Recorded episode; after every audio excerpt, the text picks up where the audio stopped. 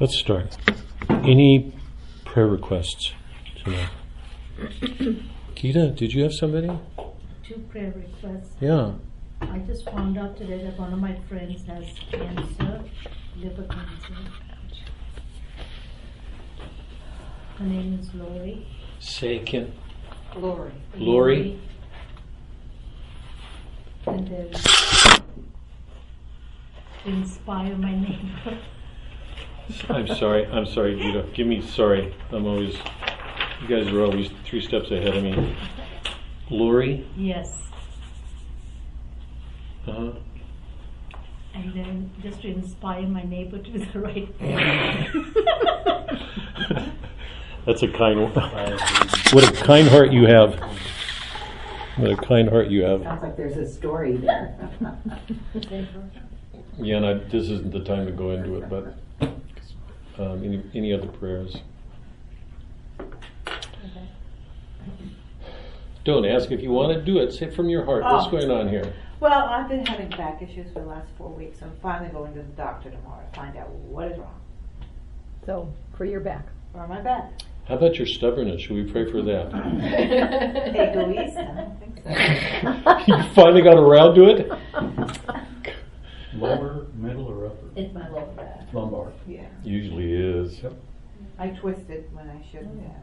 So I don't know if it's something that can be easily done or something. It something. depends on what you have. Yeah, I know. So. Uh, I'm glad you're going to see somebody finally to, to help well, you. they to say you take about three or four weeks. Sometimes can correct itself. So I'm gonna wait. Route, wow.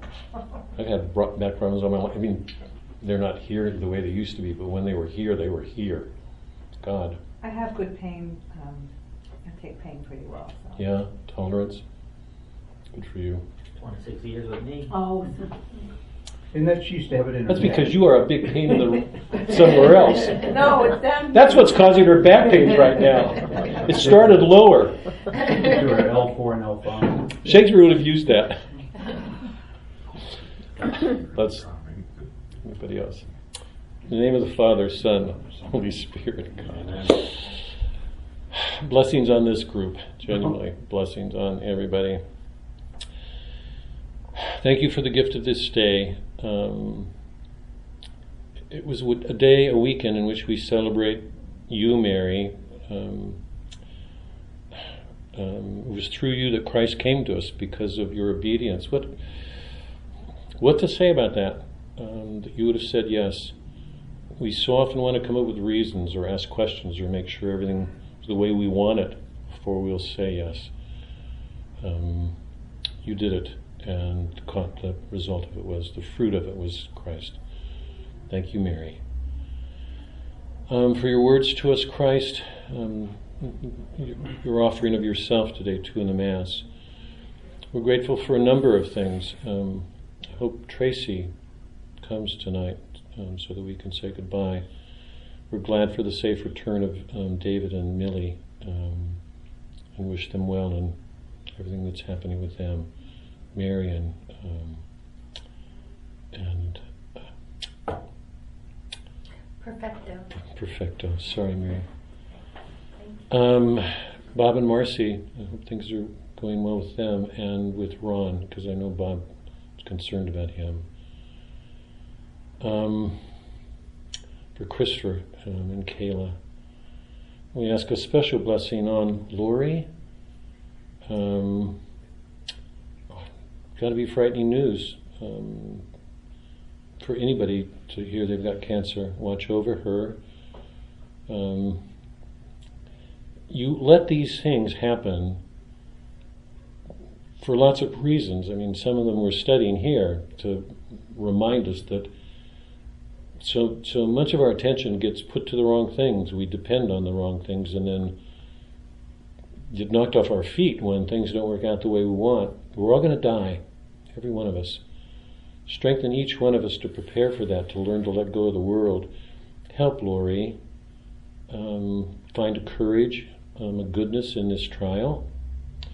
Um, and help particularly her friends to help her see that if it's not easy for her.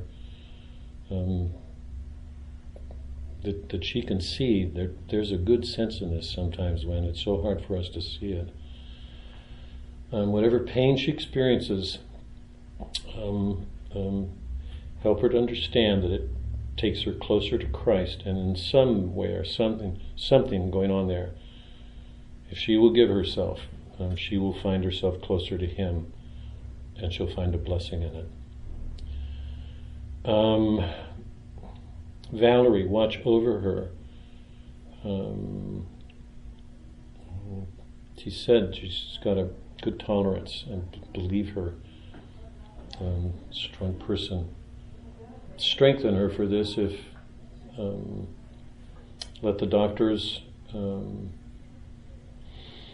have keen minds, um, help them to help her, um, and in whatever pain she has to bear, once again, um, help her to attach it to you, to find herself being drawn more closely to you, into you, um, by whatever, whatever she has to suffer. Um, help Chester be with her in a good spirit in all of this. Um, we offer all of these prayers. Use neighbor? Sorry? Use neighbor? Oh, God, you say.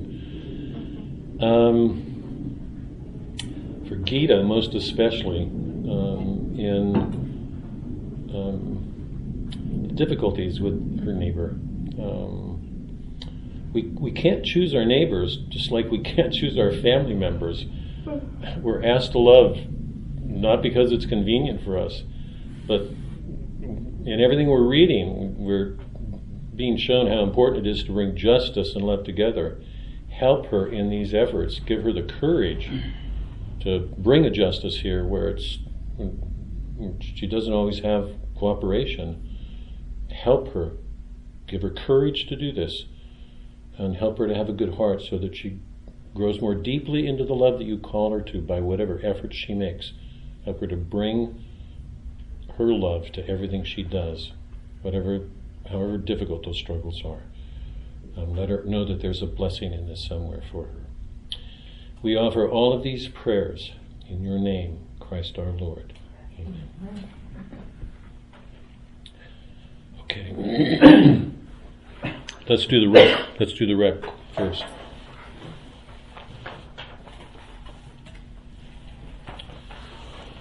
Very, very briefly, I don't want to spend too much time because I'm trusting that you all are going to read this and struggle with it over summer when you've got nothing but time on your hands and um,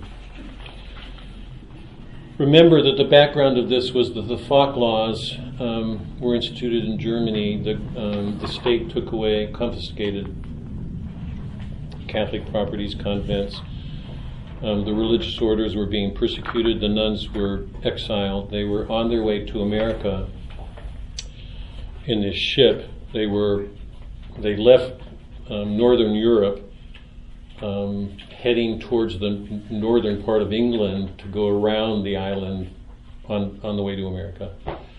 But the storms came up and drove them south, and they ended up at the at the mouth of the Thames.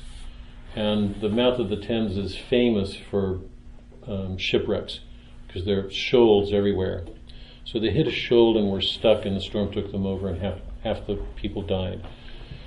And Hopkins was so upset at the news of this and one wondered once again um, how God could allow it. It's the same question Boethius asked. The connections between these things are amazing. I didn't plan this. You know that I planned it because it was so hard and thought it would be a good way to leave the year.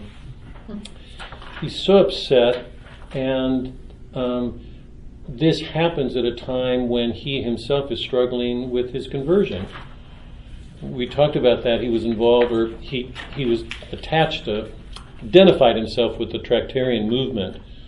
Um, the the I think the lots of members from the Protestant community in England were so upset by the laxness of the Protestant Church that they um, they gathered together to see what they could do to reform it. It gave rise to this Tractarian movement.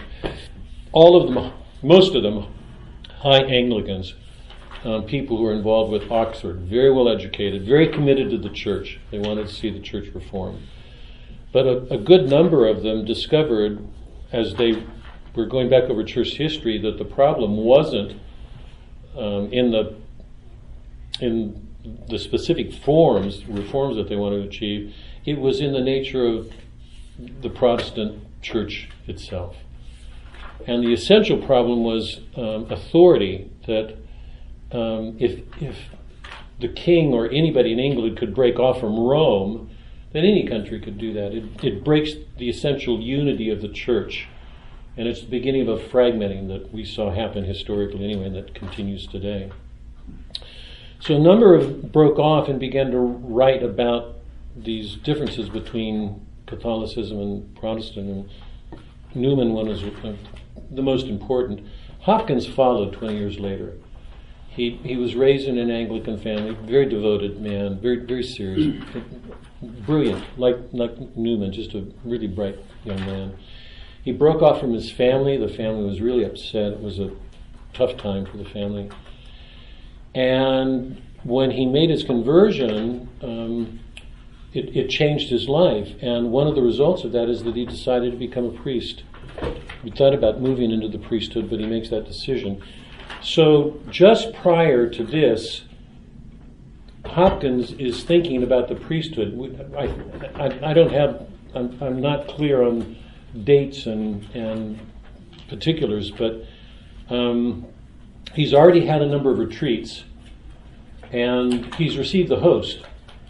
So he's had intense, acutely moving, disturbing spiritual experiences as a part of this conversion, leaving the family, going to Christ, thinking about becoming a priest. So in the first part of the wreck, you know that there are these descriptions of flying to the host and the turmoil that he experiences.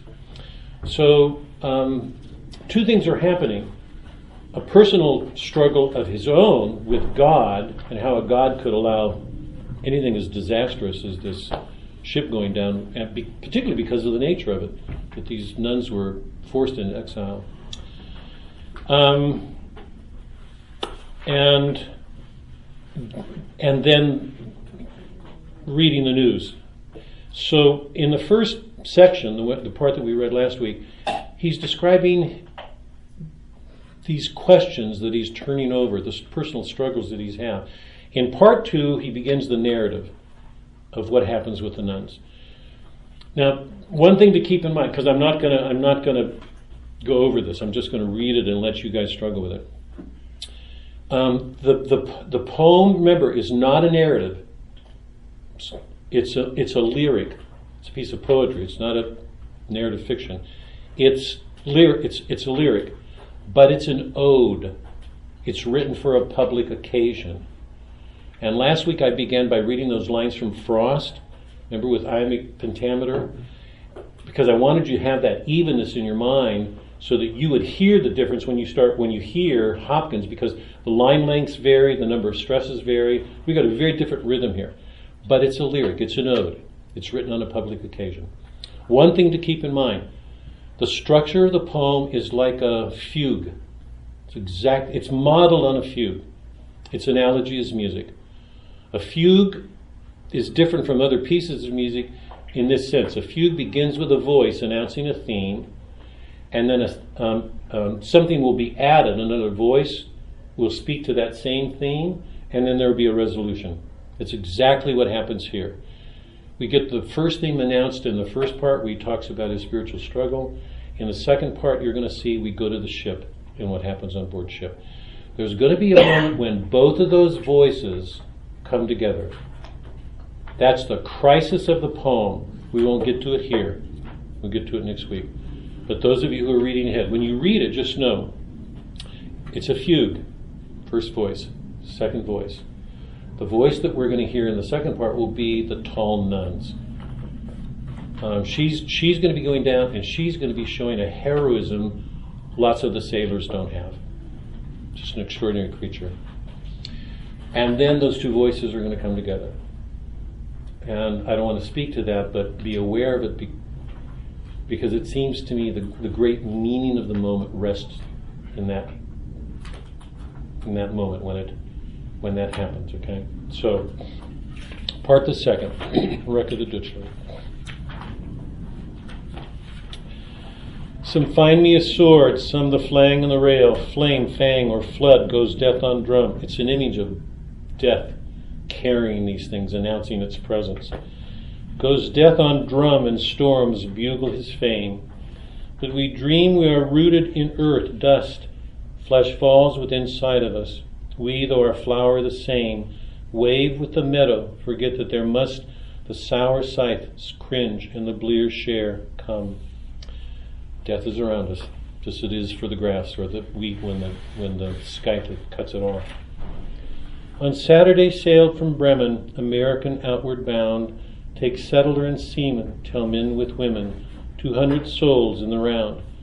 O Father, not under thy feathers, nor ever was guessing the goal was a shoal of a fourth doomed to be drowned. It did the dark side of the bay of thy blessing not vault them, the million of rounds of thy mercy not reeve them in, even them in. Into the snow she sweeps, hurling the haven behind. The Deutschland, Deutschland means, interesting, one of the ironies of the poem, the poem's called Wreck of the Deutschland. Wreck of the Deutschland. It's the ship. Deutschland means Germany. Deutschland. Deutschland means Germany. So, I mean, one level of the meaning is the wreck of the ship. An implied question about whether this isn't the wreck of Germany that's the, what's going on there gave rise to this occasion. The Deutschland on Sunday, and so the sky keeps, for the infinite air is unkind, and the sea flint flake, black backed in the regular blow. Sitting east northeast in cursed quarter, the wind, wiry and white fiery and whirlwind, swiveled snow, spins to the widow making, unchilding, unfathering deeps. She drove in the dark to leeward. She struck not a reef or a rock, but the combs of a smother of sand. Night drew her dead to the Kentish Knock. She beat the bank down with her bows and the right of her keel. The breakers rolled on her beam with ruinous shock, and canvas and compass, the whorl and the wheel idle for ever to waft her or wind her with. These she endured. Hope had grown gray hairs, hope had mourning on, trenched with tears, carved with cares. Hope was twelve hours gone, and frightful a nightfall folded rueful a day. Not rescue, nor rescue, only rocket and lightship shone, and lives at last were washing away. To the shrouds they took, they shook in the hurling and horrible air. They kept sending up flares, hoping a rescue ship would come, but the nearest rescue point were miles and miles away, and the storm was so bad that ships weren't sent out. One stirred from the rigging to save the wild woman, kind below, with the rope's end round the man, handy and brave. He was pitched to his death at a blow, for all his dreadnought, breast and braids of thew, a brave, brave man. They could tell him for hours, dandled the to and fro through the cobbled foam fleece. What could he do with the burl of the fountain of air, buck in the flood of the wave? You got a picture of this man who tried to help the women attach himself to a rope and then gets killed. But so picture him, he's he's hanging in this wind knocking. Look at Hopkins' verb, dandle. Dandled the to and fro. A father takes a child on its knee and dandles it. So just remember the violence here. Remember, this, he knows that God's allowing this. So he's, he's, he's describing the violence of this storm, and he's pretty clear on it. But he also throws in a word like that. You know, not, not accidentally. He doesn't do that. They could tell him for hours, dandled to and fro through the cobbled foam fleece. Even that, think about that, because it's you know how it appears, even though it's a violent storm.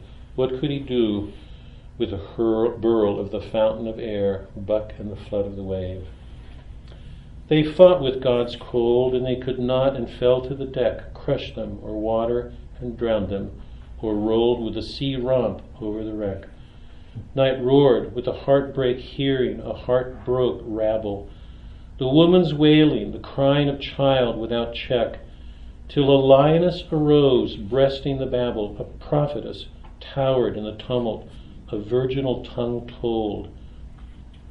It's like the bell, you know, church bell announcing. Um, uh, t- now, remember, he's recalling this. This is just, just a, he's recalling this.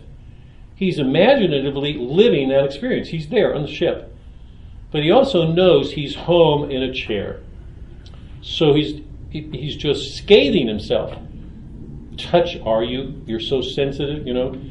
He's scathing himself right now because he knows that while he's recalling this, he's half mocking himself because he's not there. Ah, touched in your bower bone, are you? Turned for an exquisite smart? Have you? Make words break for me here all alone, do you? Mother of being in me, heart oh, unteachably after evil, but uttering truth. Why tears? Is it tears, such a melting of a madrigal start? Never eldering revel and river of youth. What can it be, this glee, the good you have there of your own?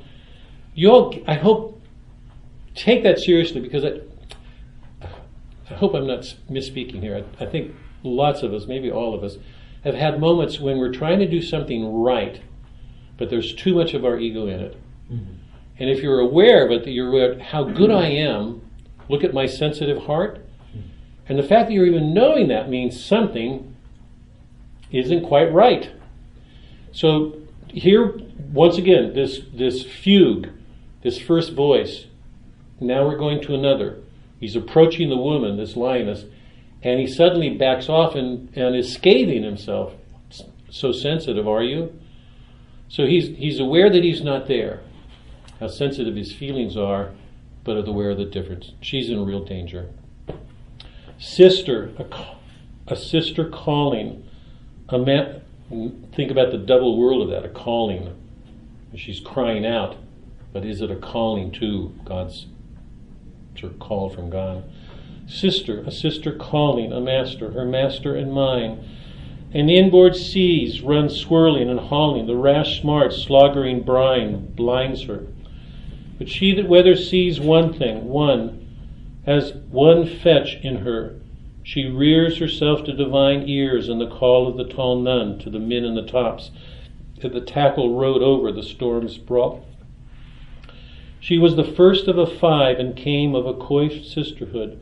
O Deutschland, double a desperate name. There's the pun on that name.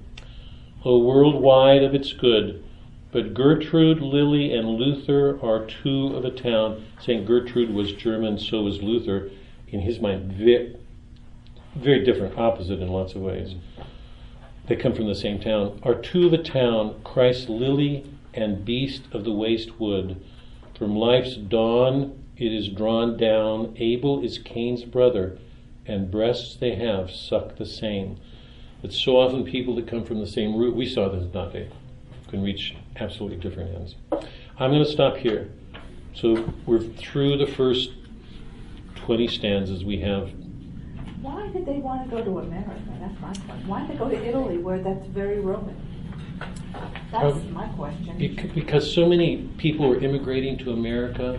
Even though it's supposed to be a Puritan country. Well, bec- I, I just want to, I That's, that, well, but that's one of the reasons that they would go, is because They want to. they want to Okay, bring I'm just thinking Catholicism. they, so they didn't take the easy way out and go to Rome. Well, except except I think everybody too. I mean, when I first started teaching, I ended up with the Sisters of Notre Dame in California.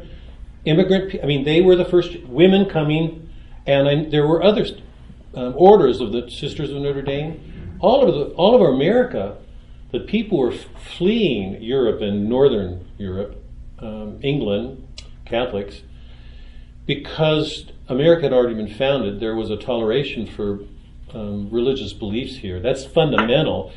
It, it's been looked at as the world of promise. I mean, look at the immigration problem today. People are just, you know. It, so for the last 200 years, the place to go for persecution was America because there was a promise. So, okay, let's let's start.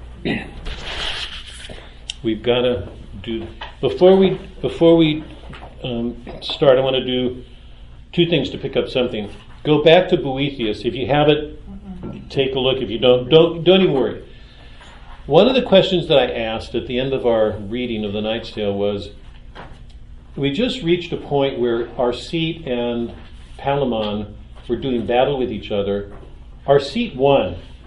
And by the terms of the of the ordeal, that's what the medieval fight was called, the ordeal, when knights would fight each other, this joust.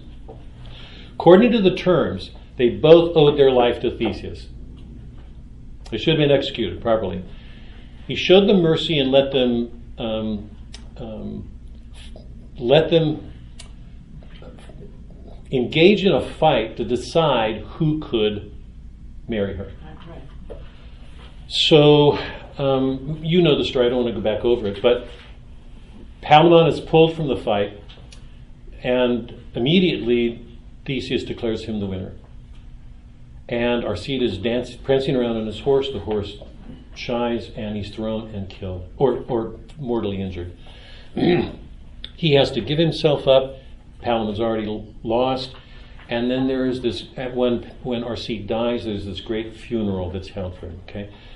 And I, I, suggested that one of the things that Chaucer is doing is, is in keeping with Boethius, but you can miss it if you don't look at what Chaucer's doing.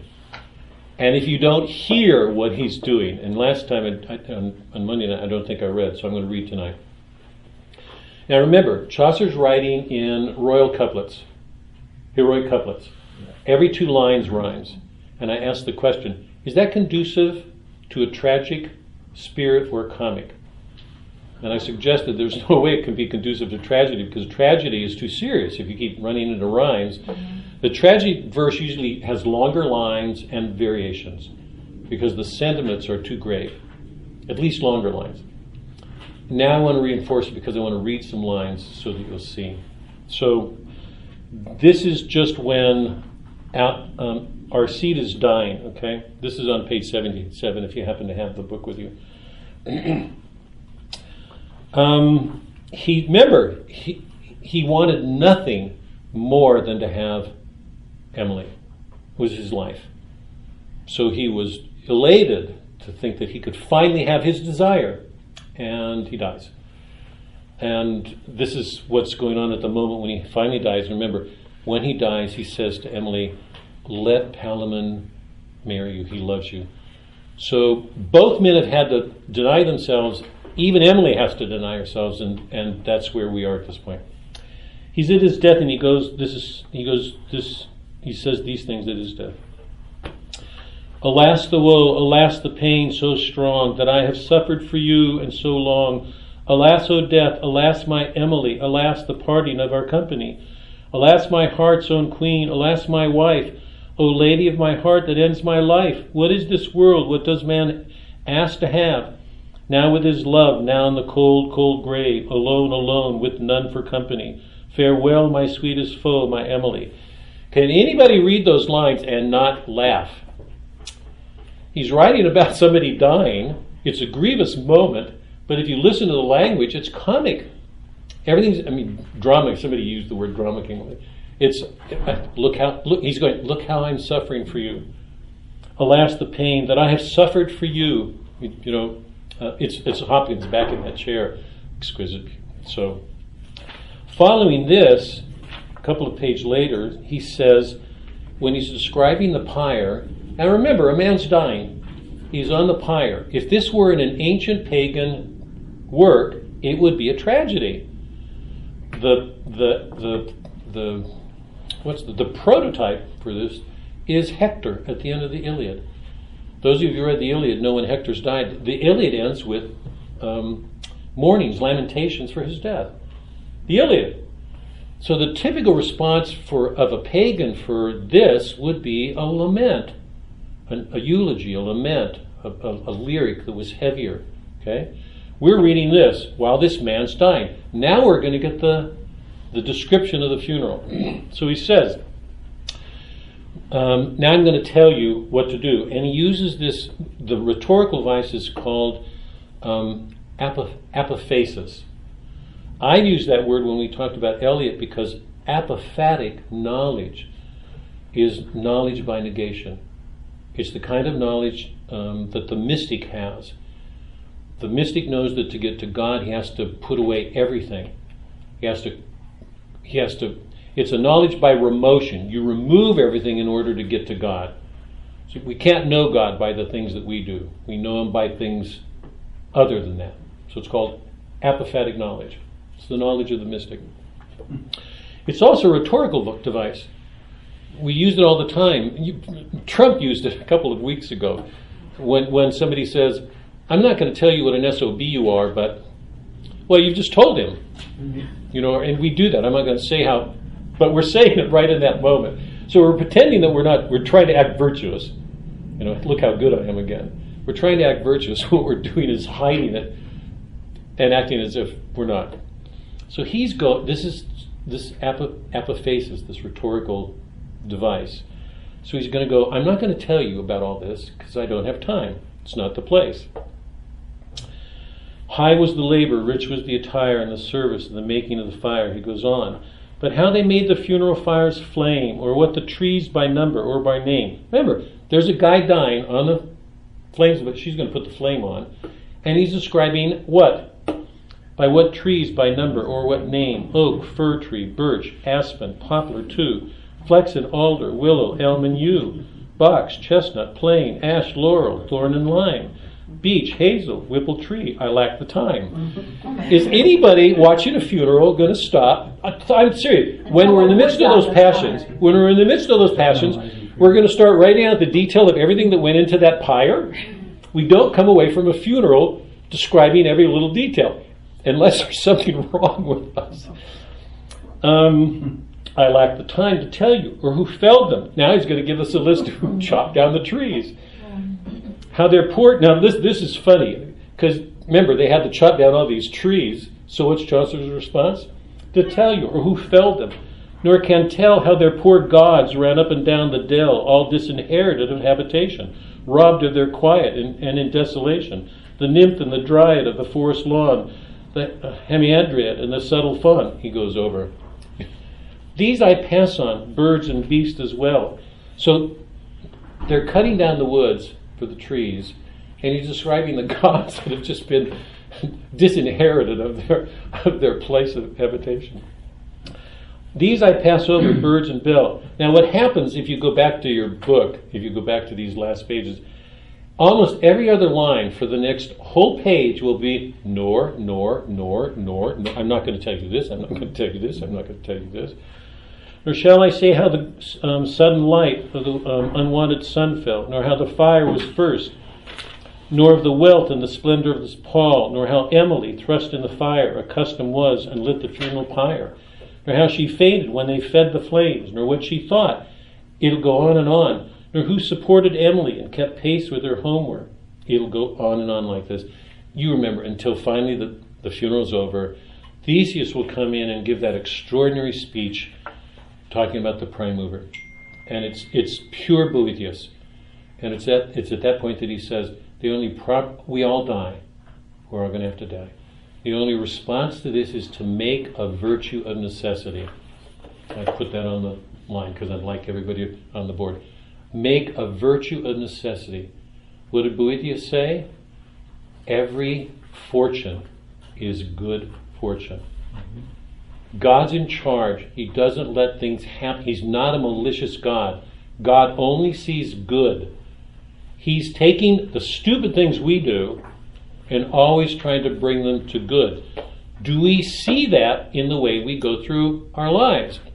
Suzanne and I were in New Hampshire years ago when I was teaching out there, and um, she came away from a, um, a talk with the priest that we, both of us, just genuinely loved. He was a rare, rare person. And he made the comment to her to, to always be thankful. I think it just shocked her, just shocked her. We, I'd never heard it before. She'd never heard it before it, it really helped change our lives. He said, Be thankful for everything that happens. Boethius said that, not that way, but um, every fortune is good. Okay? Theseus, make a virtue of necessity. No matter what happens, turn it to good. Who's the exemplar of that? Christ. crucified, scourged, humiliated on a cross, calling us there to bring justice and love together, both in that act. So all of us are called to bring justice and love together, to go to a cross with Him, to suffer into that cross as the condition of learning how to love. So that's the great theme of, the, of Boethius. I mean, we've done it now. That you know, we've gone through it. It was wonderful, wonderful reading. And now we get this at Chaucer. So I just want to take a minute because I, I don't want this is we're doing Shakespeare tonight, but but we touched on this question. I just want to make sure it's clear before going on. Why does Chaucer do this? In the pagan world, if, any if a poet had been describing the scene, it would have been high tragedy. The greatness of these men. They offered their lives for this young woman. Um, one one of them won, but had the mischance of you can hear you know you see a poet going on and on. Chaucer's describing a grievous moment, but he's doing it in this manner with these heroic couplets. Why is he doing that? What's the effect of that? Why does he do that? Bob, Yeah. you know, you were saying about why do we see these things that are dumb or that, you know, don't make sense? And I don't think you see them as they're happening, but as you get older in life and you look back, that's when you see them. Yeah. It may be too late, but that's when you see them. Right. Well, in some way, yeah, yes. I, I hope. It's, I, I couldn't agree more, David. Um, Suzanne and I have had so many moments like that. I couldn't agree more. But but I think one of the things that comes to us is not that it's too late. It's that we didn't see it at the time. But thank God you can see it then. Because at least it helps you to see that. Because some, I think some people don't see that. And if you do see it, it's, it's, it's like Boethius or Theseus. It, it should be a help when we're going through things again, not to respond to them the way we did when we were younger. I mean, Suzanne and I are, you know, we, we um, I'm, laughing at, we've got our grandchildren. We had grandchildren the last week, and I, you know that, you, I think you know me by now. I mean, I've told our kids to knock it off. We've got 16 grandchildren, and they're not listening to me. And I'm telling them we're moving to Alaska if you guys don't stop, because we went through a period in the early years of Jonathan Eminemy's life where we were having the kids every weekend. I got to a point of saying to Jonathan, "We're raising your kids for you." Um, that's all facetious. I mean, you, you, if you know me, you know I'll do that.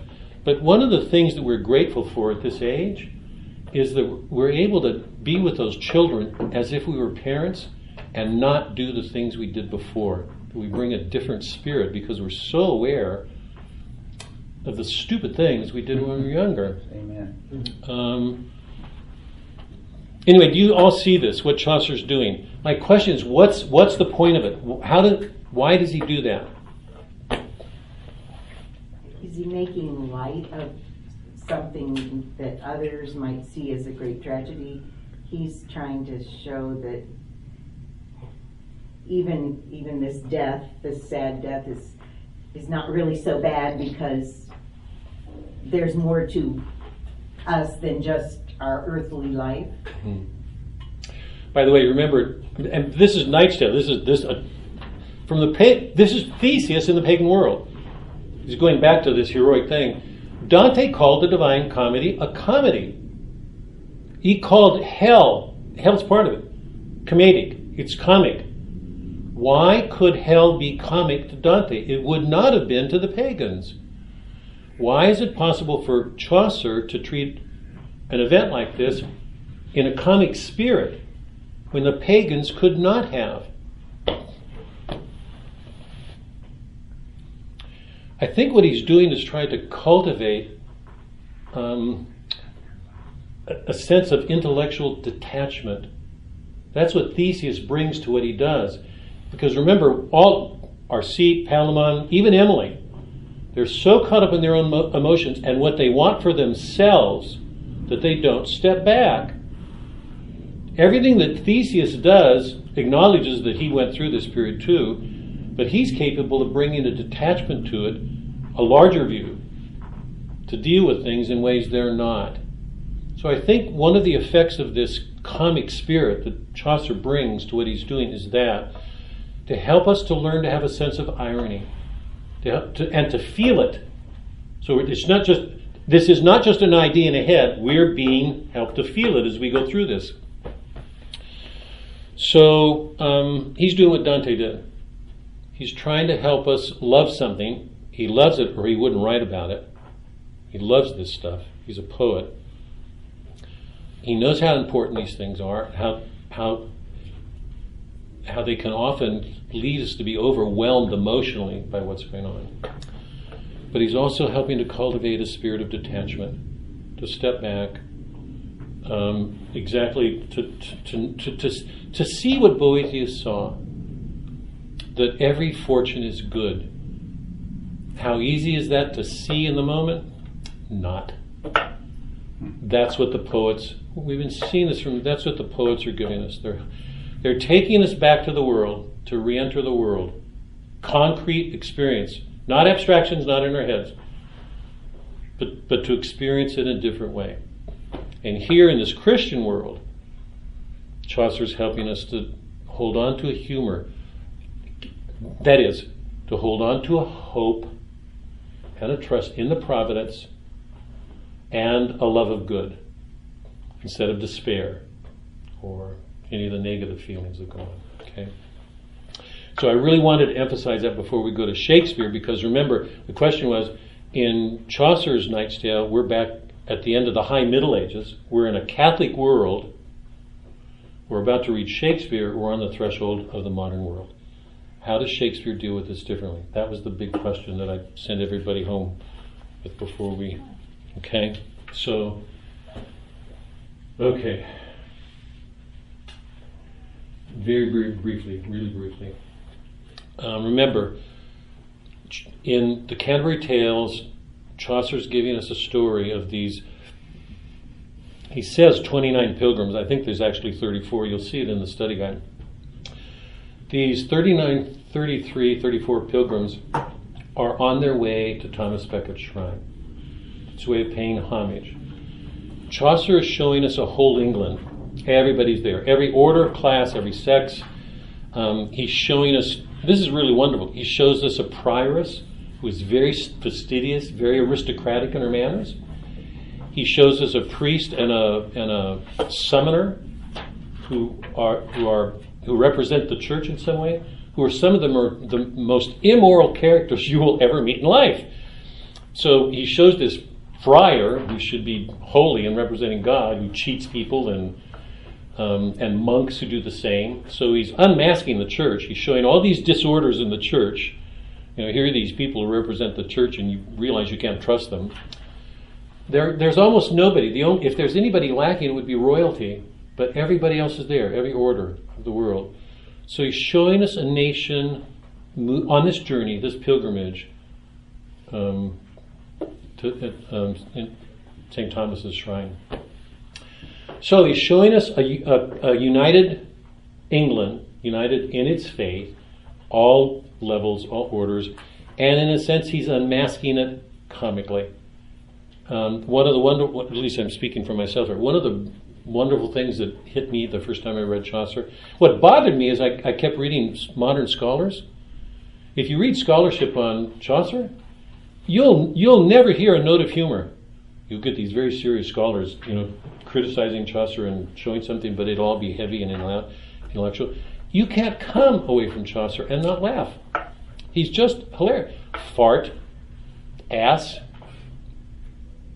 a, a, a, frying, a branding iron on your ass, burning it, smoke going up, adultery in a tree. I mean, there's nothing that he doesn't look at humorously. He, he, he is absolutely Catholic, um, he's showing us a, an England united in its faith. We are in a, a non Puritan world. We are not there. There's no body part that he, he won't mention. It's, it's delightful. It's all poetic. It's, it's, it's Boethius. It's an occasion for good. So he's showing all of England on a pilgrimage. It's epic in the sense that epics are, because it's showing a people enacting its faith and he's doing it uh, in, with this amazing sense of being able to be very clear sighted about the stupid things we do, because he's going to expose these people, and still love them. You know, people are not going to cut each other up. They're, they're going to go on their pilgrimage. They're going to go there. So he combines this powerful sense of our foibles, our weaknesses, with this great spirit of love, comic love, hope. So, we did the Knight's Tale and look back. Now we're moving to Shakespeare and Shakespeare's treatment of Theseus. Quick, quick. The world has changed. The Reformation is just taking place. The Copernican Revolution has just taken place. We're in, we're in the beginnings of modernity. Chaucer's world is behind, Shakespeare's on the threshold of a new world. Um, Chaucer's Catholic in this sense. Everybody's there in Canterbury Tales. Shakespeare's Catholic, I would argue, in this sense. There's not an important nation in the modern world that Shakespeare does not deal with. The Holy Roman Empire is breaking down. He, he, he writes plays on major regimes in Europe right at this moment.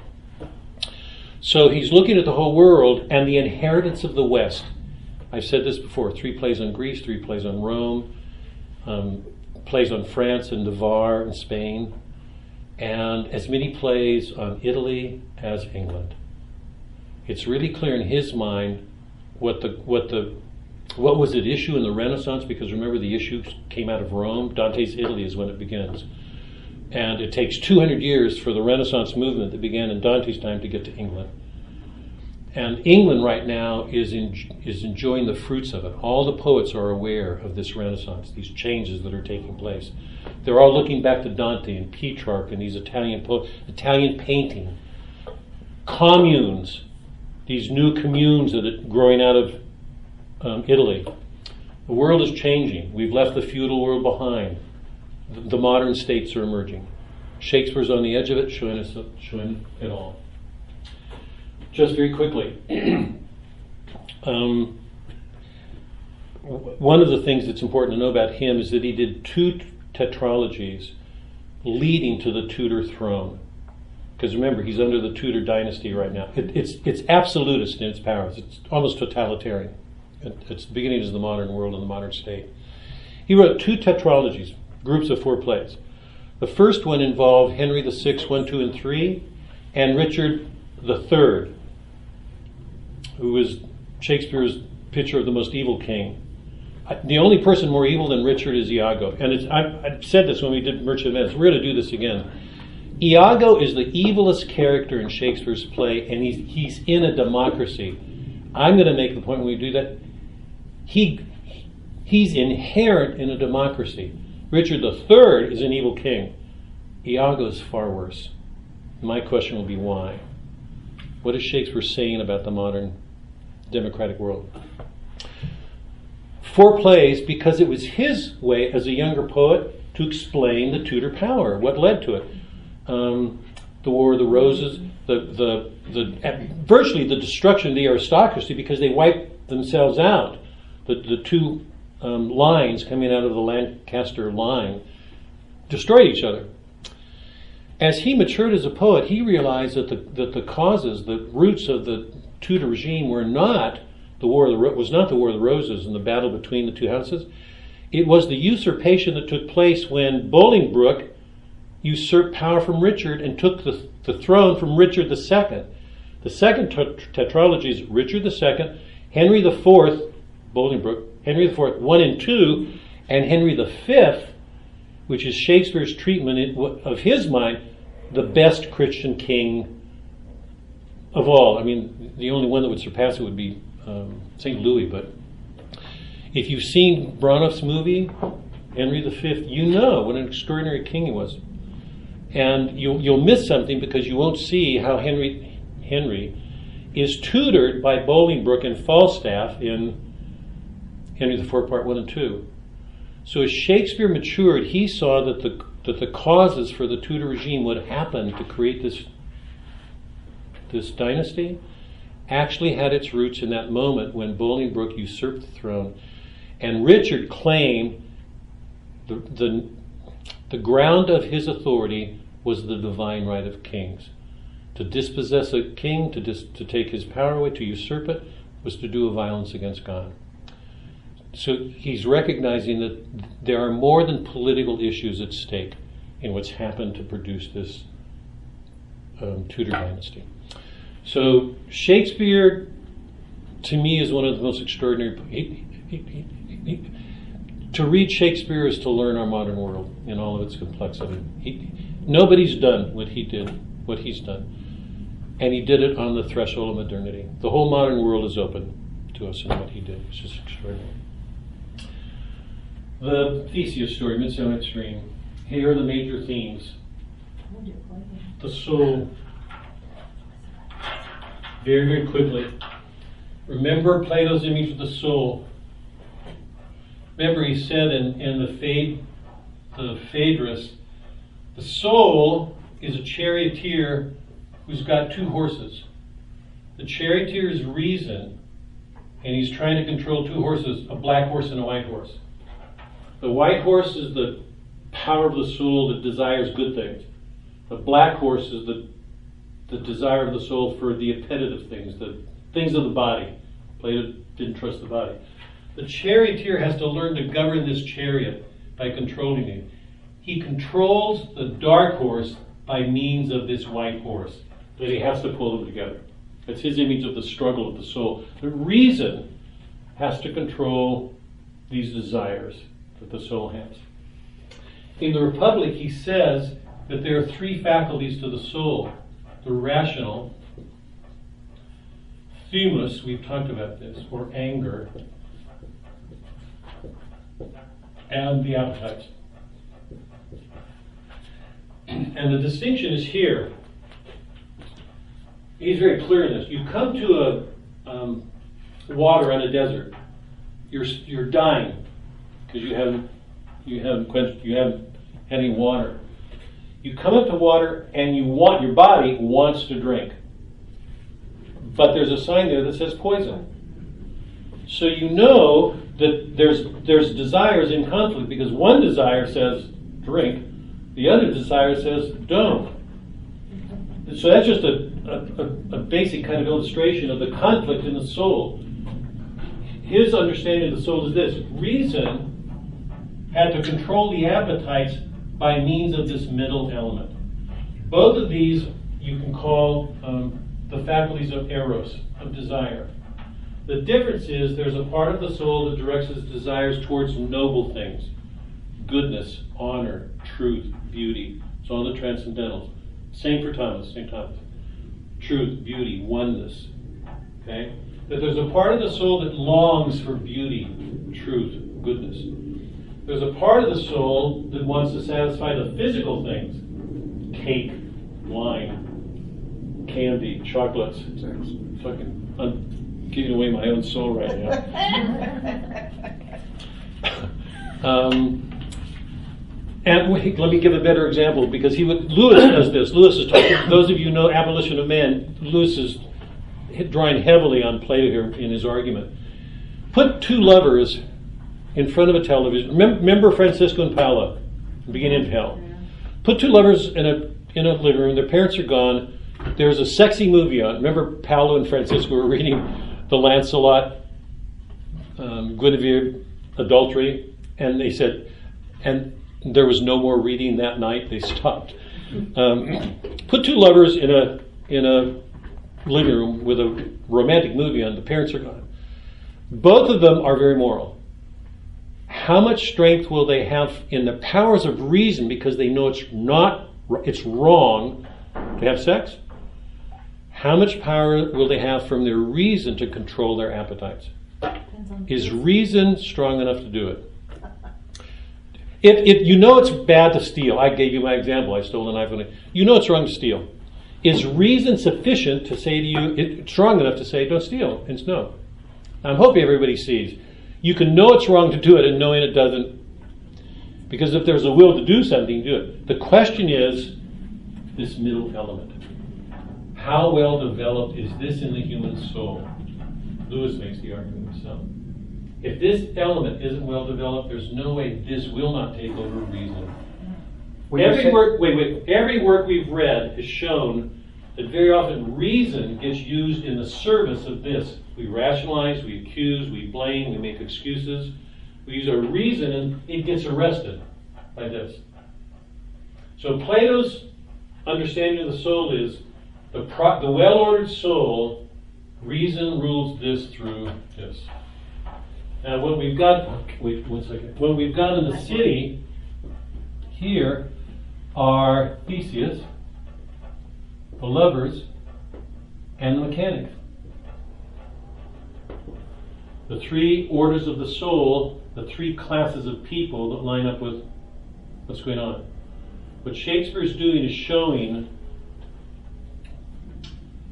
the dynamic, the truthfulness of what Plato is showing through the struggles that occur here and the proper ordering, bringing these all into the city so that there's a well ordered city at the end of this work.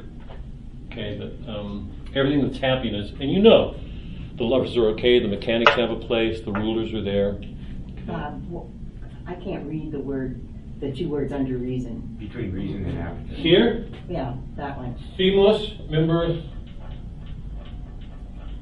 themos, anger. Okay. Thank you. Themos was the word that Plato used. That it's the spirit. Achilles, spiritedness.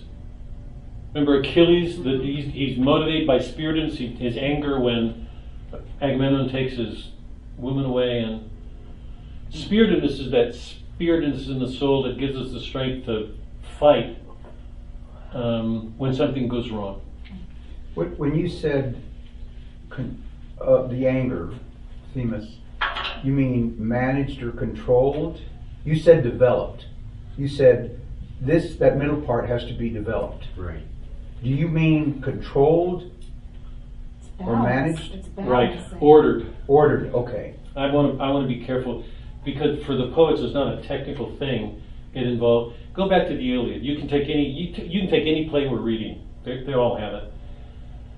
Um, you can't you cannot say when you start the Iliad that um, Achilles sees in the beginning what he learns to see at the end. Exactly what you were saying a while ago, David. Is his anger out of control? No. Is it um, is is it going to cost something? Yes.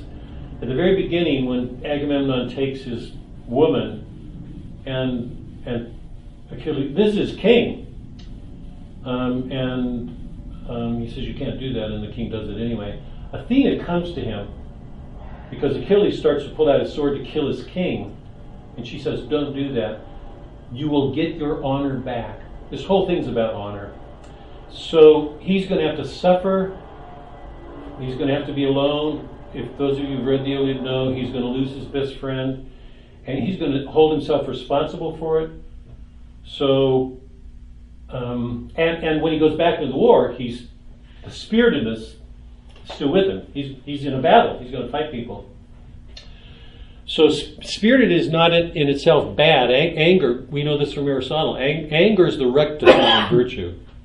It's natural. It's good. It, it helps us defend.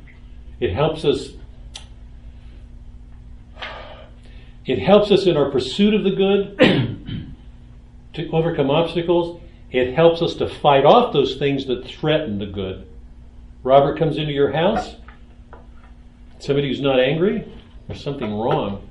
If your family's threatened,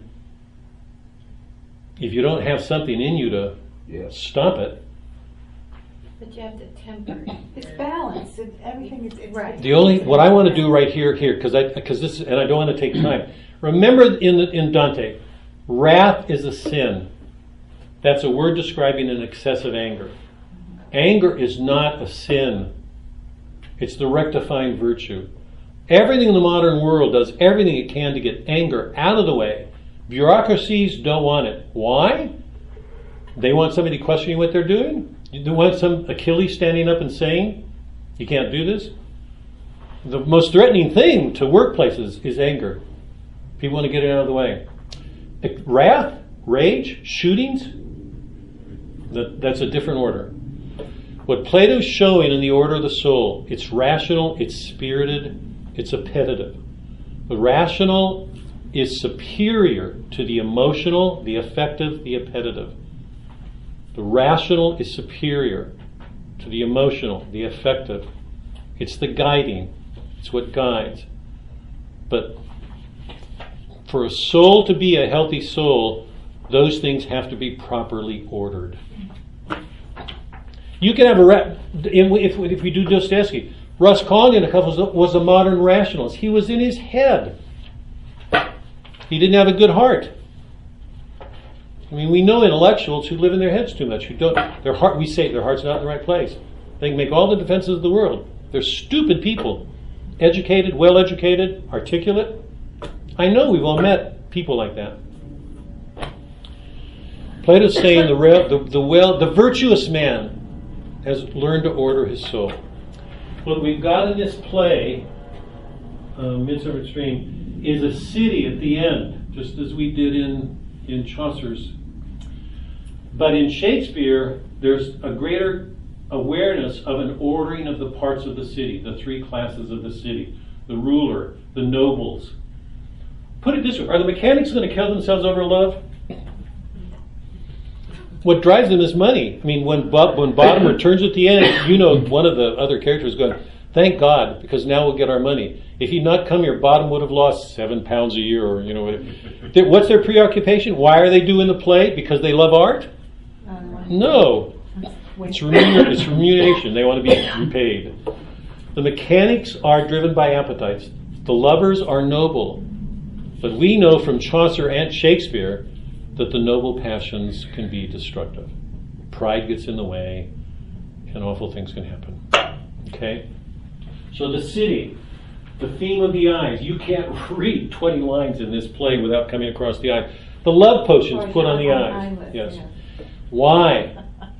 Because what awakens des- what awakens desire in the soul is beauty. And we take if, if if that isn't obvious, watch commercials on television. Hmm. and how many commercials show a they're selling a car, a home. Insurance. Name your yeah, and the means of doing it, a beautiful woman. She can be absolutely unrelated to what's going on, but her beauty is there again and again and again and again and again. Like Flo. Like who? Well, maybe not Flo. Maybe not Flo, but Sorry, I'm out. Who's that? she's an insurance. She said insurance. Yeah, I wasn't thinking of Flo.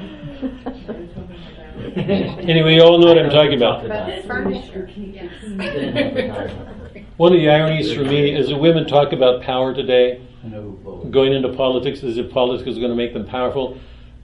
Does it ever? I mean, by virtue of women being women, they have more power imaginable on this earth. Um, anyway, the, so the eyes are crucial. The eyes are crucial. And you know that the drops are put on them, and, and as soon as they are, the person who has them is. So, what, and I want to get to that because that's only the first, that's on the surface, because we're going to have to ask the question what is that love potion? Number nine. The sexual differences. Get these. Don't put these two.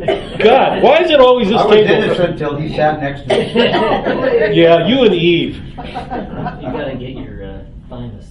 Here, come on, come on. We Okay. we don't have much time, both of you. The sexual, the disorders between the sex sexes have been with us from the beginning. Iliad, Helen and Paris, Odysseus in his trap. It's it. We've not had a work in which that's not been a, a concern. Chaucer's um, The Knight's Tale, Palamon Arcite see this beautiful woman. There it is again. They see, and both of them want to be there. When Arcite leaves, he want to be back so he can look at her. Because seeing beauty in front of us, a beautiful car, a beautiful home, a painting, the way a house is arranged, we so take it for granted today. Take beauty out of us and we will be desolate. Take beauty out of our lives. It's so important. But the, at the beginning of the play, um, Theseus and Hippolyta have come out of a battle. They fought each other, just as in um, the Knight's Tale. Theseus conquered her, and they're preparing for a wedding. A wedding. Um, the two couples fight as couples, um, and the fighting is resolved by the end of it. The place of the supernatural, it's not obvious here, but I want to touch on it. You know that the end of um, Chaucer's Knight's Tale, that we are meant to have from Boethius the sense of a providence at work. Remember in Boethius there was a providence and fate. Fate was the order of things here where people get caught up in things and, and things get determined. Providence shows us there's another way of understanding. The whole point of Boethius was we don't we don't understand what's going on until we learn to see clearly. What's at issue at that work is knowledge, the way we know. Remember, he made that distinction between the senses, the imagination, reason, and intellect, intellectus. It's very much to the point here. But we, we will never get straight on things until we see, till we understand how we know. And we spent time with that Boethius, so I don't want to go into that. But you remember in, in Boethius there was a distinction between providence, the way God sees, and the way we see in time. Um, the, the, the comic aspect of this here, you, you could miss it, but I, but I, I want to touch on it. You know that Oberon and Puck carry on this work in the forest. And it's by virtue of that work that the lovers can return to the city. That's a major part of the action. I'll, get to it in a second. But we know that. Oberon and Titania are um, archetype figures, sexual. They're quarreling too when the play starts. By the end of the play, that quarrel is settled. And it isn't until that quarrel is settled that the quarrel between the lovers is settled. So what happens in the forest is crucial. The lovers can't get back to the city until the action in the forest. It all depends on what's going on there. So we have to ask what's go- what is what is that for Shakespeare? One of the things that goes on in that is that you know that Puck puts a ass's head on bottom exactly at the moment when he's being an ass. So it's no. I want to look at that scene. It's no accident. He comes back, and they all make fun because they look at him as being an ass, and so he comes back with an ass's head on. When he comes out of the dream, when Puck takes it off, and he goes back, he said, "I've had a most marvelous dream. I want to tell it to Quince, so he can write a play about it." Quince says, "Not now." But Bottom can't do enough. We know people like that. They, they just, sometimes you want to get people out of your hair because there are certain individuals, once you let them in your life, there's not enough for them to do. They just won't stop. It's, it's bottomless eros. That's his, okay, that's bottom. But he comes back and he said, I had this most rare dream. And he says, I have not heard, ear hath not seen. What's that from? What's it from? It's a psalm. I Well, besides the. Bible. Yeah.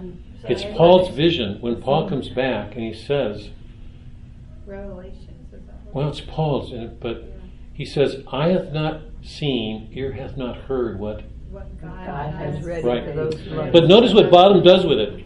I have not, because he does this with language. I have not heard, ear hath not seen. So Shakespeare's playing, but but clearly something's happened with Bottom. He's bottomless eros, and he's a fool. And the words from Paul about a supernatural revelation is coming to us through him. So what's Shakespeare doing with all of this stuff? Okay? So um, Shakespeare is taking up every one of the concerns that Bowie or Chaucer had in The Knight's Tale, but he's dealing with them completely differently. Okay? Now, um, I want to um, I want to go through I want to go through the um, should I do the readings first? Let me do the readings first. Let me stop for. I'm going to. Ju- I'm going to very quickly go through passages just for you guys to have the language in you because you know how important that is. But before I do, any any questions about any of this? These are some of the major themes that Shakespeare's working with. when I'm done going through the readings, I'll tell. Here's my question: What's the differences between what Chaucer, what Chaucer does and Boethius does? How does it's so clear that, that Shakespeare learned from Chaucer? So clear. He takes the Theseus theme. Remember that one of the one of the major themes that we talked about here, I didn't cover it here, I should have, but one of the things that Chaucer does is go back to the founding. Theseus is the founder of Western civilization. He's the founder. Chaucer goes back, and Chaucer renews. It's a refounding. And we saw at the end of our work last week that the basis of the refounding was Christian. it was only when the lovers renounced their own wills, when only when they gave up what they. Both of them make this argument. I'll be happy when my freedom, when I have my freedom, so I can choose. Chaucer blasts that out of the water. Because when they have their freedom and they get what they want, they're miserable. That's Boethius' argument. Remember that we think when I get this money, beauty, possessions, okay. everything will be happy. What what Chaucer, what Boethius showed us is not until we have the first good that's sufficient in itself, that's intrinsically good, that's imperishable, will we be happy. So freedom for Boethius is intrinsically connected to our human condition. Our loves on earth have to be tempered, whatever that good is. If they ever become more important than a final good, we're setting ourselves, we're going to be living with misery. That's what happens day to day. So Boethius is pretty clear in that. Chaucer does the same thing in what he does by putting both men in prison. Right? They've lost their freedom. They see this beloved. Arcite's free. First thing he wants is to be back in prison. What does Palamon wants when Arcite's free? He wants to be out, thinking if I'm out. They're both living in illusion. we watch what their desires, the desires do to the way they see things. It's only when it's only when they give up their desires that they can love freely in a way. It's as if it, it humbles them. The, the anger, the you know, the pride with which they go after each other, the, the way they're ready to kill each other, so that you you learn instead of going, I deserve this. When you take that away and you've already lost it, then you can begin to love. This idea that I deserve this, you know, the source of so much pride and anger in us. Um, so what Chaucer does is take that the pagan treatment of a founding and baptizes it, Christianizes it. He he makes it Catholic. Um, he shows that real love doesn't come to us except by with Christ to renounce ourselves, and so that's the end of the night set. So the question here is, what's Shakespeare doing? Shakespeare's going back just the way Chaucer did to a refounding. He's going to refound the city.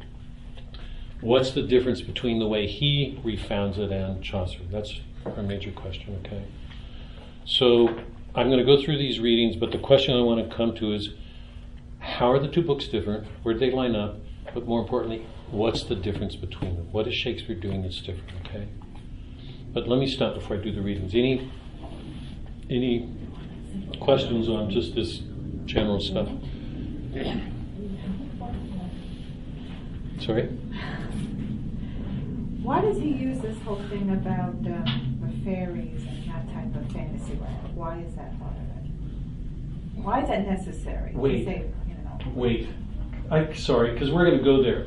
okay, that's the one thing that's. Here, good. Just but I'm glad here. I'm glad you When you look at the city, remember that there's two things. One, one, we saw the order of the soul. Plato said, Plato said, any time a regime, the importance of the republic is this.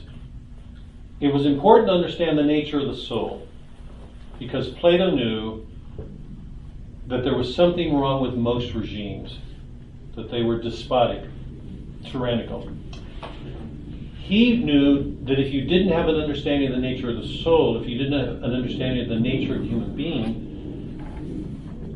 it, um, you might create a polity a political structure that would be at odds with it. So anytime somebody has a political structure that's odds with the soul, it's setting up its own destruction. Just think about the laws that we have slavery, abortion. Are those laws in accord with our nature? Do people really understand the nature of the human person when they enact laws? Plato's argument was no. We have to understand the nature of the human soul because if we don't, we will screw things up.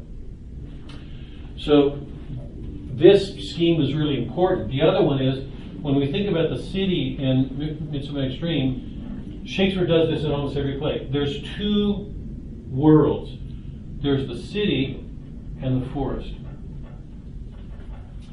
And the forest, he, um, it's Valerie's question. There are all these things going on with Oberon and Titania and the fairies. What's going on?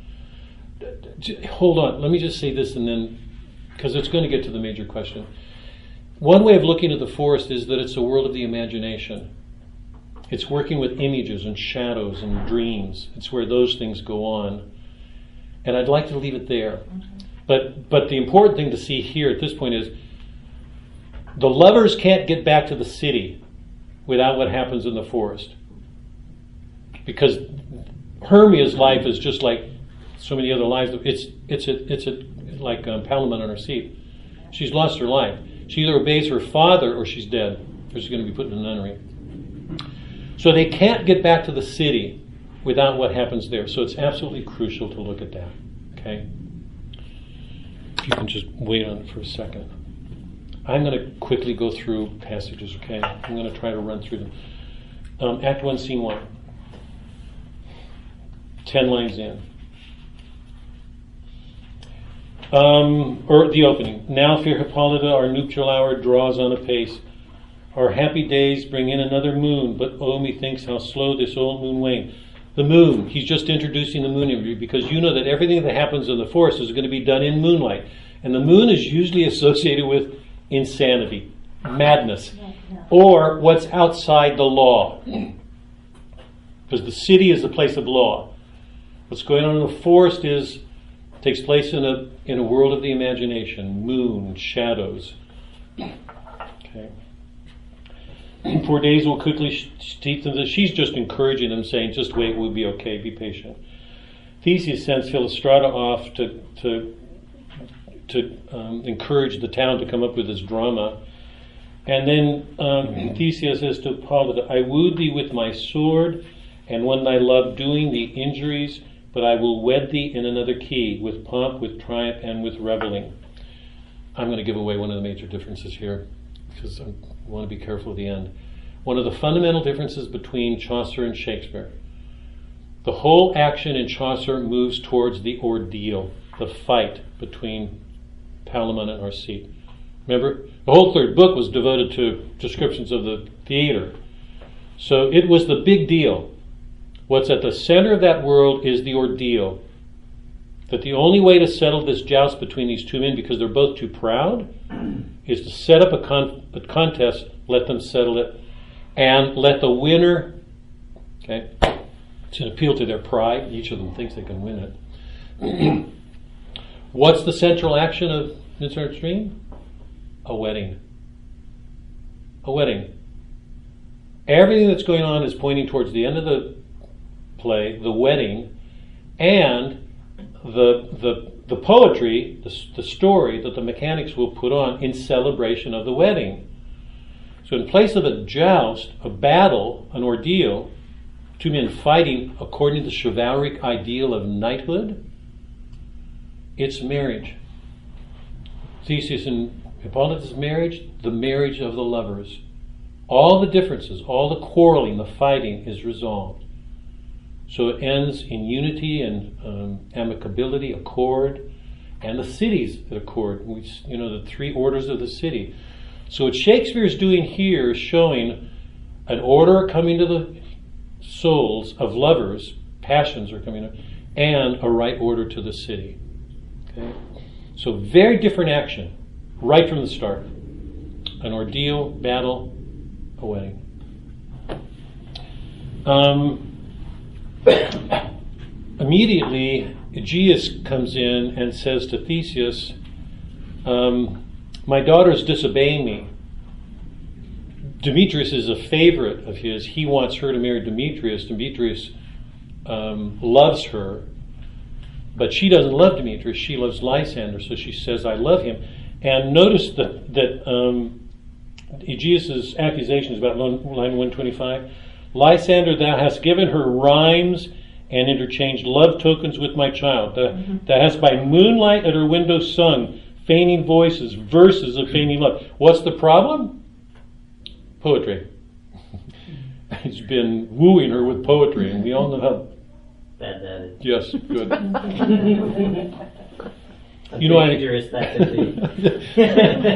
you also know I include music and poetry. So you, going about line 55 or so, Hermia said, because Aegeus says, see with my eyes, I'm your father. Theseus, he makes an appeal to Theseus. Hermia, I would my father look but with my eyes. Rather, your eyes has to look with his. Over and over and over again, from that point on, you're not going to read 20 lines, 30 lines, without coming across the word eyes. Shakespeare's drawing our attention to the power that beauty has because beauty comes through the eyes. When we see it, it has a powerful effect. We knew that from the Iliad, we knew that from the Odyssey. Um, Theseus says to Hermia, Obey your father's will. Your father's will is law. Obey him or else. Um, go to nunnery or you die he leaves. And the interesting thing, Theseus is a real, Shakespeare knows what he's doing as leader. What does Theseus do? He says, Aegeus, Demetrius, come with me. And he says, I'm going to school, I have some schooling to do. So clearly he's enforcing the father's will. The implication seems to be that he's not at ease with the situation. So he's going to go talk with these two men. Going over on um, about line 200. Hermia and now Theseus and his train go off. Aegeus goes off. um, Hermia and Lysander are left alone. Lysander says to Hermia that he knows an aunt in the forest, and if they go to her, she'll she'll protect them, and they can marry there and live without threat, and she won't have to worry about losing her life or going to a nunnery. Hermia and Helen Helena quarrel. Helena comes in. She says about line 200, Hermia, his folly, Helena, is no fault of mine. None but your beauty would that fault were mine, because Demetrius loves Hermia. None but your beauty. Take comfort, he no more shall see my see my face. There it is. Ly- Lysander and myself will fly this place. Before the time I did Lysander see, seemed Athens as a paradise for me. Here's one of the initial dangers. One of the greatest threats to the city is love. Because once you fall in love, that love becomes more important to the city. Just a side note here, because we know that the lovers are going to get back to the city. Every, that is, remember, one of the issues here is how to make a well ordered city. What does a ruler do? The situation at the beginning is the city is more important than love. If she doesn't obey her father, she's dead. We've seen that again and again in Shakespeare. Here she says the city was everything until she fell in love. So love can actually be a threat to the city, as we see in the opening situation. Okay? So that's a problem that's got to be resolved. Athens um, seemed, Lysander sea seemed Athens as a paradise to me. Oh, then would graces in my love do dwell, that he hath turned a, he- a heaven into hell. Um, the lovers go off, leaving Helena, and um, line 230 Demetrius thinks not so, he will not know what all but he do know. And as he errs doting on Hermia's eyes, so I admiring of his qualities, things base and vile, holding no quantity. Love can transpose to form and dignity. Love looks not with the eyes, but with the mind. And therefore is winged Cupid painted blind, nor hath love's mind of any judgment take. That is, the mind gets in the way. What she's doing is saying, um, love, I mean, interesting, she's saying, love looks not with the eyes, but with the mind. Can you say of any of the lovers at this point that any of them look at love with the mind? They're all rooted in their passions. They're taken over by their passion. They don't see very well. the the mechanics come on and say they're going to do this play. I wish we had. I really wish we had time to do this. We don't. One of the interesting things that takes place in this opening is the way in which they talk about how you represent some. One character's got to come in to represent wall. Another character's got to come in to represent. Listen, because Shakespeare's, you can laugh at and come out of the theater and miss a million things.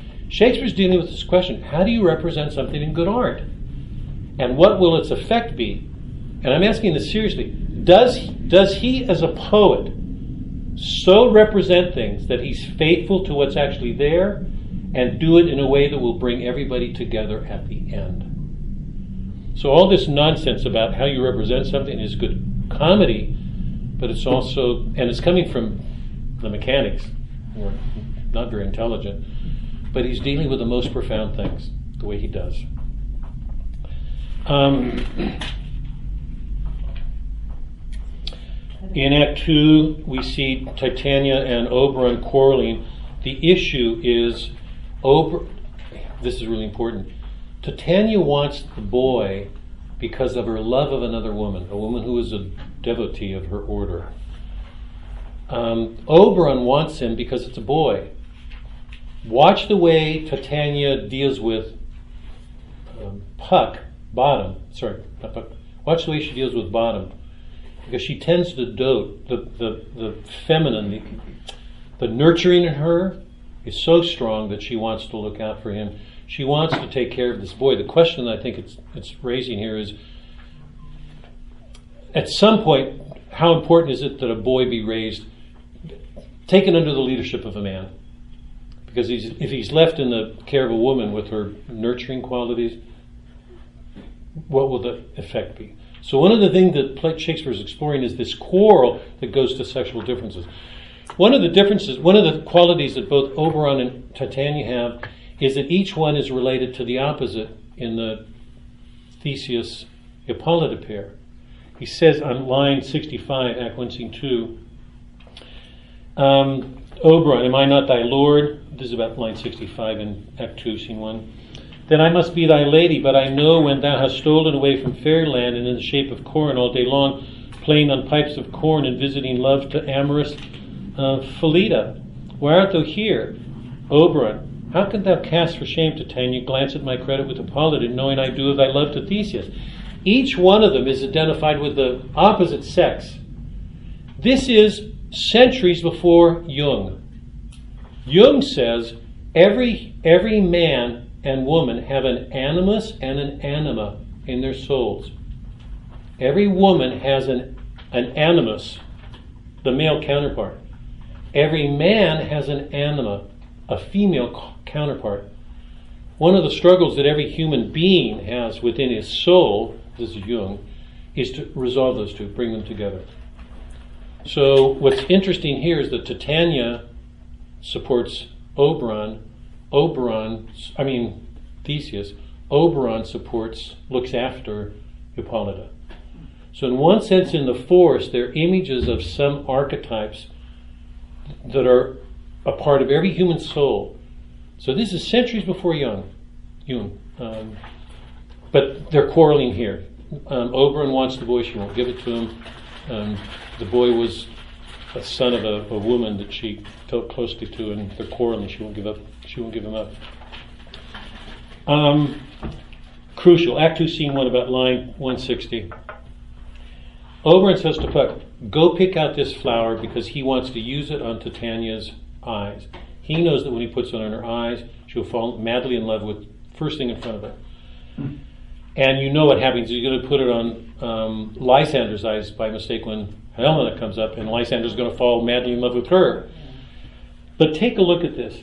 He says, "Go, go get this potion." About line 160, Act 2, Scene 1. But I might see young Cupid's fiery shaft quenched in the chaste beams of the watery moon, and the imperial votress passed on in maiden meditation, fancy free, fancy free, free of poetry. Yet marked I where the bolt of Cupid fell. So Cupid shot an arrow. It landed in nature. You know, Cupid is Aphrodite's son, the, the god, the god of love. It marked yet where the bolt of Cupid fell. It fell upon a little western flower, not eastern, western. Before milk white, now purple with love's wound, and maidens call it love and idleness. Now hold on to that because that's all symbolic. It's he doesn't give anything away. Cupid shot this bolt, lands on a flower, it turns purple from a wound. Okay, it was white. So it's a mixed color. Lovers call it, people call it love in idleness. When that potion is put on somebody's eyes, they dote. Okay? Now, um, you know what happens. Puck puts it on Lysander's eyes by mistake. Lance, Lysander falls in love with um, Helena. And um, Oberon puts it on Titania's eyes. And when the mechanics are rehearsing, um, Bottom leaves for a moment and then comes back with an ass's head. And um, Titania will wake up and see Bottom and fall in love with an ass. Going over to Act 3, Scene 1. Well, that's a lot different from the Knight's Tale. Yes, yes. Line 85, Act 3, Scene 1. They're rehearsing the play. The mechanics that come into the forest, they're rehearsing the play. Theseus says, Most radiant Pyramus, most willy, lily white of hue of color, most brisky. Remember, this is this is um, Bottom now, who, who, loves everything and wants to do everything. And, and Thisbe is declaring her love for him. I'll meet thee, Pyramus, in Ninny's tomb. Um, now, Pyramus, just a few lines above it, said, So harsh thy breath, my dearest Thisbe dear, but hark a voice, stay thou here a while, and by and by I will to thee appear. Now, remember, bottom is going on almost everything that goes on. Says, let me do this, let me do this, do it this way, I want it this way. He leaves. When he comes back, he's got an ass's head on. I think it's important for us to remember he's being an ass all the time. It's just comic, so we laugh at it. But he, there's nothing he doesn't want to take care of. Bottom, when he comes back, line 107. As soon as the people, the, the mechanics see him, they run away because they're frightened. 107. Bless me, bottom, bless thee. Thou art translated. I see their knavery. This is to make an ass of me, to fright me, if they could. But I will not stir from this place. So Titania's going to, I mean, yeah, Titania's going to wake up and she will dote on him. Um, but it's comic to see they're trying to make an ass of me because, in one sense, even though he can't see it, and we should, he's doing that a lot comically. I want to get to the end because um, I've, I've, got to get to these questions. You know what happens. Um, Bottom gets taken into Titania's train. The next time we see him, he's asking all of the fairies to pet him, to go fet something, scratch me here, scratch me there. Um, he's just spoiled and um, luxuriating, and she's doting on him, wanting everybody to do everything for him. Um, and it's during this time we learn that Theseus takes the boy, he makes Titania aware of her foolishness, and their quarrel is resolved. Finally, um, um, Oberon will say to Puck, um, take this potion and put it on Demetrius's eyes and make sure that Helena comes along so he fall in love with her. And he will put a, a cure, a cur, another potion on Lysander's eyes to remove the effects of that, that love potion. Um, so the lovers become, they're, they're going to fight with each other in the forest. Um, I've got to go through this quickly because I've got to get to these questions. They'll fight with each other and finally they'll settle. In the early dawn hours, they're all together. The, the disorders have been answered. Theseus will come to the edge of the forest and you'll see the lovers and they'll all be fine. Egeus says, like Shylock in Midsummer Night's Dream, those of you who've done, I want the law. Theseus already learned from the lovers because Demetrius says, I found my love. He's with Helena. Lysander's disordered doting love has been removed. He, um, he's with Hermia. The lovers have learned to see their disorders, every one of them. They've quarreled with the, fe- the female with the female, the male with the male, the, between the sexes. They've quarreled among themselves endlessly. So they've had to confront their passions and give them up to be restored. Um, Yeah. but with the work of Oberon. Yeah. Okay, so Yeah, they these, had to have extra. Yes, I know, I know, I know, I know, yes. Yeah. So they, they come to the, Theseus and his train come to the edge of the forest, and Egeus says, I want the law. Um, on page, or I'm sorry, Act 4, Scene 1, um, the lovers are all declaring that they're fine. Egeus says, Enough, enough, my lord. You've had enough. I beg the law, the law upon their head. Demetrius says he loves Helena. He doesn't want to marry her, Hermia right now. Theseus goes, Fair lovers, you are fortunately met. Of this discourse we will more hear anon. Egeus, I will overbear your will. Stop for a minute because this is too crucial. Lots of people look at Theseus as being contradictory. Is he? I want to get to the. We've got to. We've got to get to the most important questions here. But is he? Is he contradicting himself? He supported Egeus in the beginning, and now he's saying, "No, I do overbear you." Is he being contradictory, or is he doing something as a leader that he should do? Doing something as a leader that he should do. What is it? Everything in balance. Right. What? She said everything in balance. She said everything in balance. Okay. What do I? Well, What's how's he doing? What's the difference here? What's going on? He's kind of letting them work it out instead of just Or it has been worked out, and love is ordered. right. They're all. For, Right. for- if he were to go against this now, he'd be forcing marriages on both of them and making things worse. right. Their loves are ordered. What he's what he's doing is giving political sanction to well-ordered loves. That is, he's wise enough to see the end of these relationships is love. If he were to go against it, he'd be going against Demetrius, Helena, or he'd be going against all four of them, forcing them, forcing them into loves that would make them worse. So it seems to me he's showing the wisdom of the importance of love, particularly at this point, because now they can come back. The city and the lovers will be in accord. Now here's I'm just gonna I want to get to the end. I want to raise this question because it's major. In the middle of the play that the mechanics put, you know, they go back to celebrate the wedding feast, and the, the mechanics put on the play. In the middle of the play, we see Thisbe and Pyramus coming to a wall, seeing the wall, and the wall is associated with the father's law. That's made clear in that prologue. And they're separated. When Theseus sees that, uh, I mean, sorry, Pyramus sees that Th- Thisbe is gone, he kills himself. She kills herself. Both of them kill themselves. They, they're, they're going to meet at, at Ninus' tomb. Ninus is the legendary founder of um, Nineveh. His wife, Semiramis, was the legendary founder of Babylon. In the East, the lovers don't get back. Absolutely crucial. Because remember, one of the tensions here is between love and the city. In the East, the lovers don't get back, they're dead. In the West, they do. The, the four lovers go back. Theseus and Hippolyta are resolved. Oberon and Titania are reconciled. What's happened here in the forest that makes it possible for love to reach its fulfillment and get back under law? Let me put this differently. In, in the East, love and law are never reconciled. We know this already. The law is greater. Islam, Judaism. In Christianity, love was, was greater and made it possible to fulfill the law. So in Christianity, the law and love, I hope everybody's getting this, because this is absolutely crucial. In Christianity, love and law are reconciled.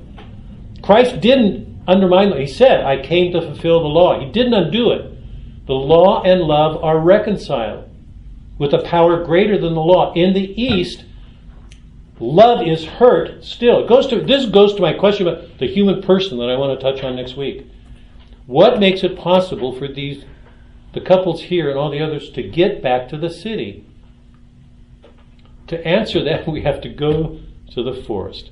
What is Shakespeare doing in the forest? Is everybody following this? How important Is, this is, is? it- is a forest sort of like a reconciler type of, of environment? does it help them to reconcile and find the things of value? It obviously is, but how? What's going on? Sport is not supposed to be easy. is it? I don't think so, but it's but it's in. It's, That's what I'm saying. It has the same sort. but it's got. It's really. I mean, you're. I, I hadn't thought of that, but I, I think you're so right in this sense. Our natural our natural beginnings, origins, was more natural. The city is an artificial thing. Right. Man. So there's yeah there's a there's a contrast here. I but I think there's a truth to that that Shakespeare chooses a natural order in which this stuff is to take place. What's going on? Who is Oberon? Who is Titania? What is it that Oberon? Because Oberon in the forest is like Theseus. Wait, I want to put this.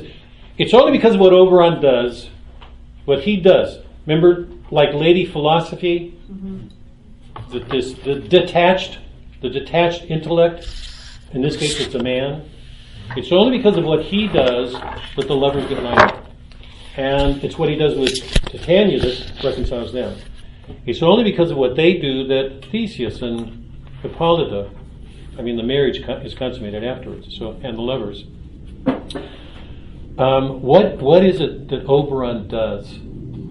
Who is he? What is that love potion? Because it's the way that he uses, and remember, it has a different effect on everybody. It, it makes everybody dote, but it helps it helps everybody back into their right relationships.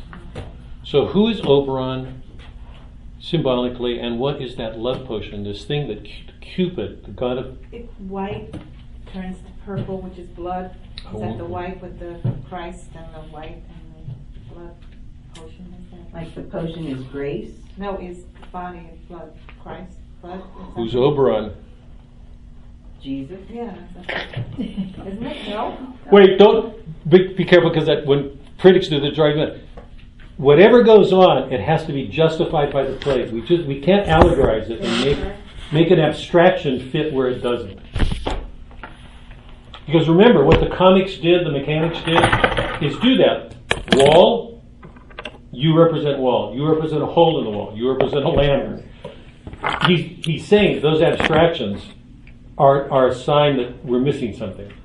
So what's really important here is again how we read, how well we read what's going on. Um, Answer, give them the answer next week, it's after. okay, okay, hold on. We're going to stop here. I'm going to. This is going to be our answer to to be here. But let me just do this. Similarities between the two works very quickly. Theseus is the founder in both works. Except here, what Theseus does is set against the East, and Ninus can't do. The lovers are reconciled in the West.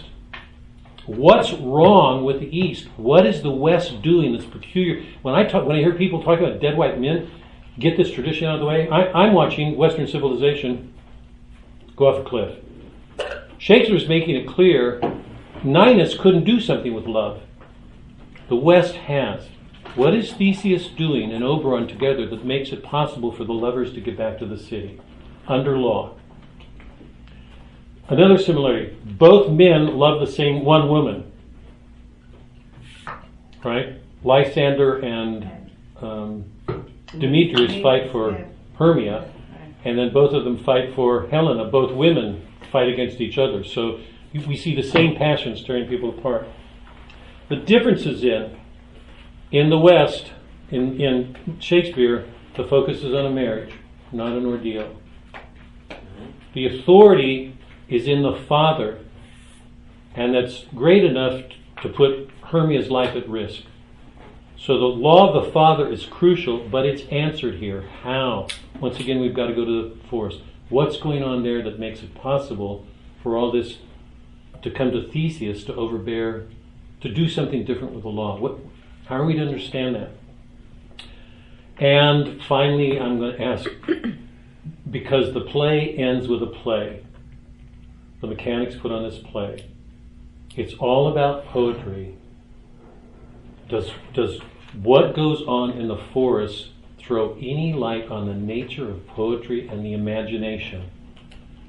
What the imagination makes possible in love that's impossible without it. The East has not the poetic tradition that the West does. What's going on in the forest? Wh- What are we? Is he's showing us something about the nature of poetry in the fourth. Opening questions for, and then a wrap up Next week. next week. There we go. Continuing. Turn off that. Always.